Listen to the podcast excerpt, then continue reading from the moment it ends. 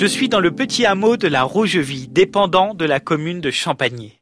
Ce village jouissait autrefois d'un singulier privilège. Ses chaumières étaient fréquentées par douze jeunes fées. Oui, vous avez bien entendu, douze jeunes fées. Quand elles arrivaient toutes ensemble, à la veillée cela faisait du bruit. Pensez donc, douze fées qui, en plus des autres veilleurs, bavardent, racontent des histoires ou chantent des chansons. On adorait les recevoir, non seulement à cause de leur entrain, de leur gaieté, mais aussi parce qu'elles filaient la quenouille avec plus d'habileté que les meilleures ménagères du pays, avec des doigts de fée.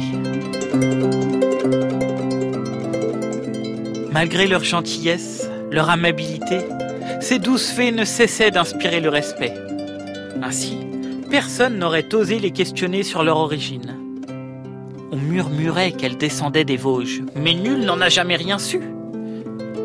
À minuit, sans aucune exception, elles se levaient, prenaient congé de leurs hôtes et s'évanouissaient dans la nuit.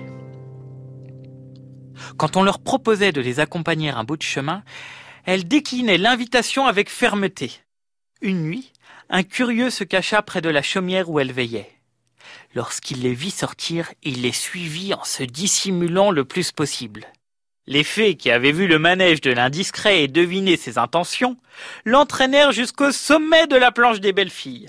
Là, elles se souhaitèrent une bonne nuit, entrèrent chacune dans le tronc d'un arbre et abandonnèrent le curieux qui n'eut plus qu'à redescendre seul à Rougevie. Comme toutes les fées, bonnes ou mauvaises, celle de la Rougevie se montrait donc susceptible.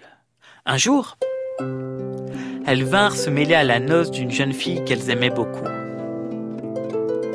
Vers minuit, elles se retirèrent en offrant à la mariée et à chaque femme de l'assistance une branchette de sapin. Quand les fées se furent éloignées, on rit de ces cadeaux bizarres et on les jeta sans plus y penser. Seule la mariée garda le sien par amitié pour les douces fées et en souvenir d'elles. Bien lui en prit.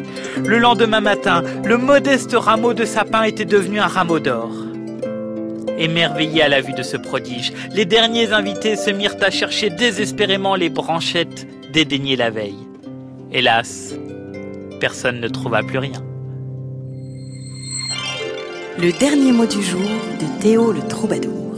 Qu'il vienne d'une fée, nul besoin. Si ton cadeau ne te plaît point, ne le mets pas tout de suite sur le bon coin.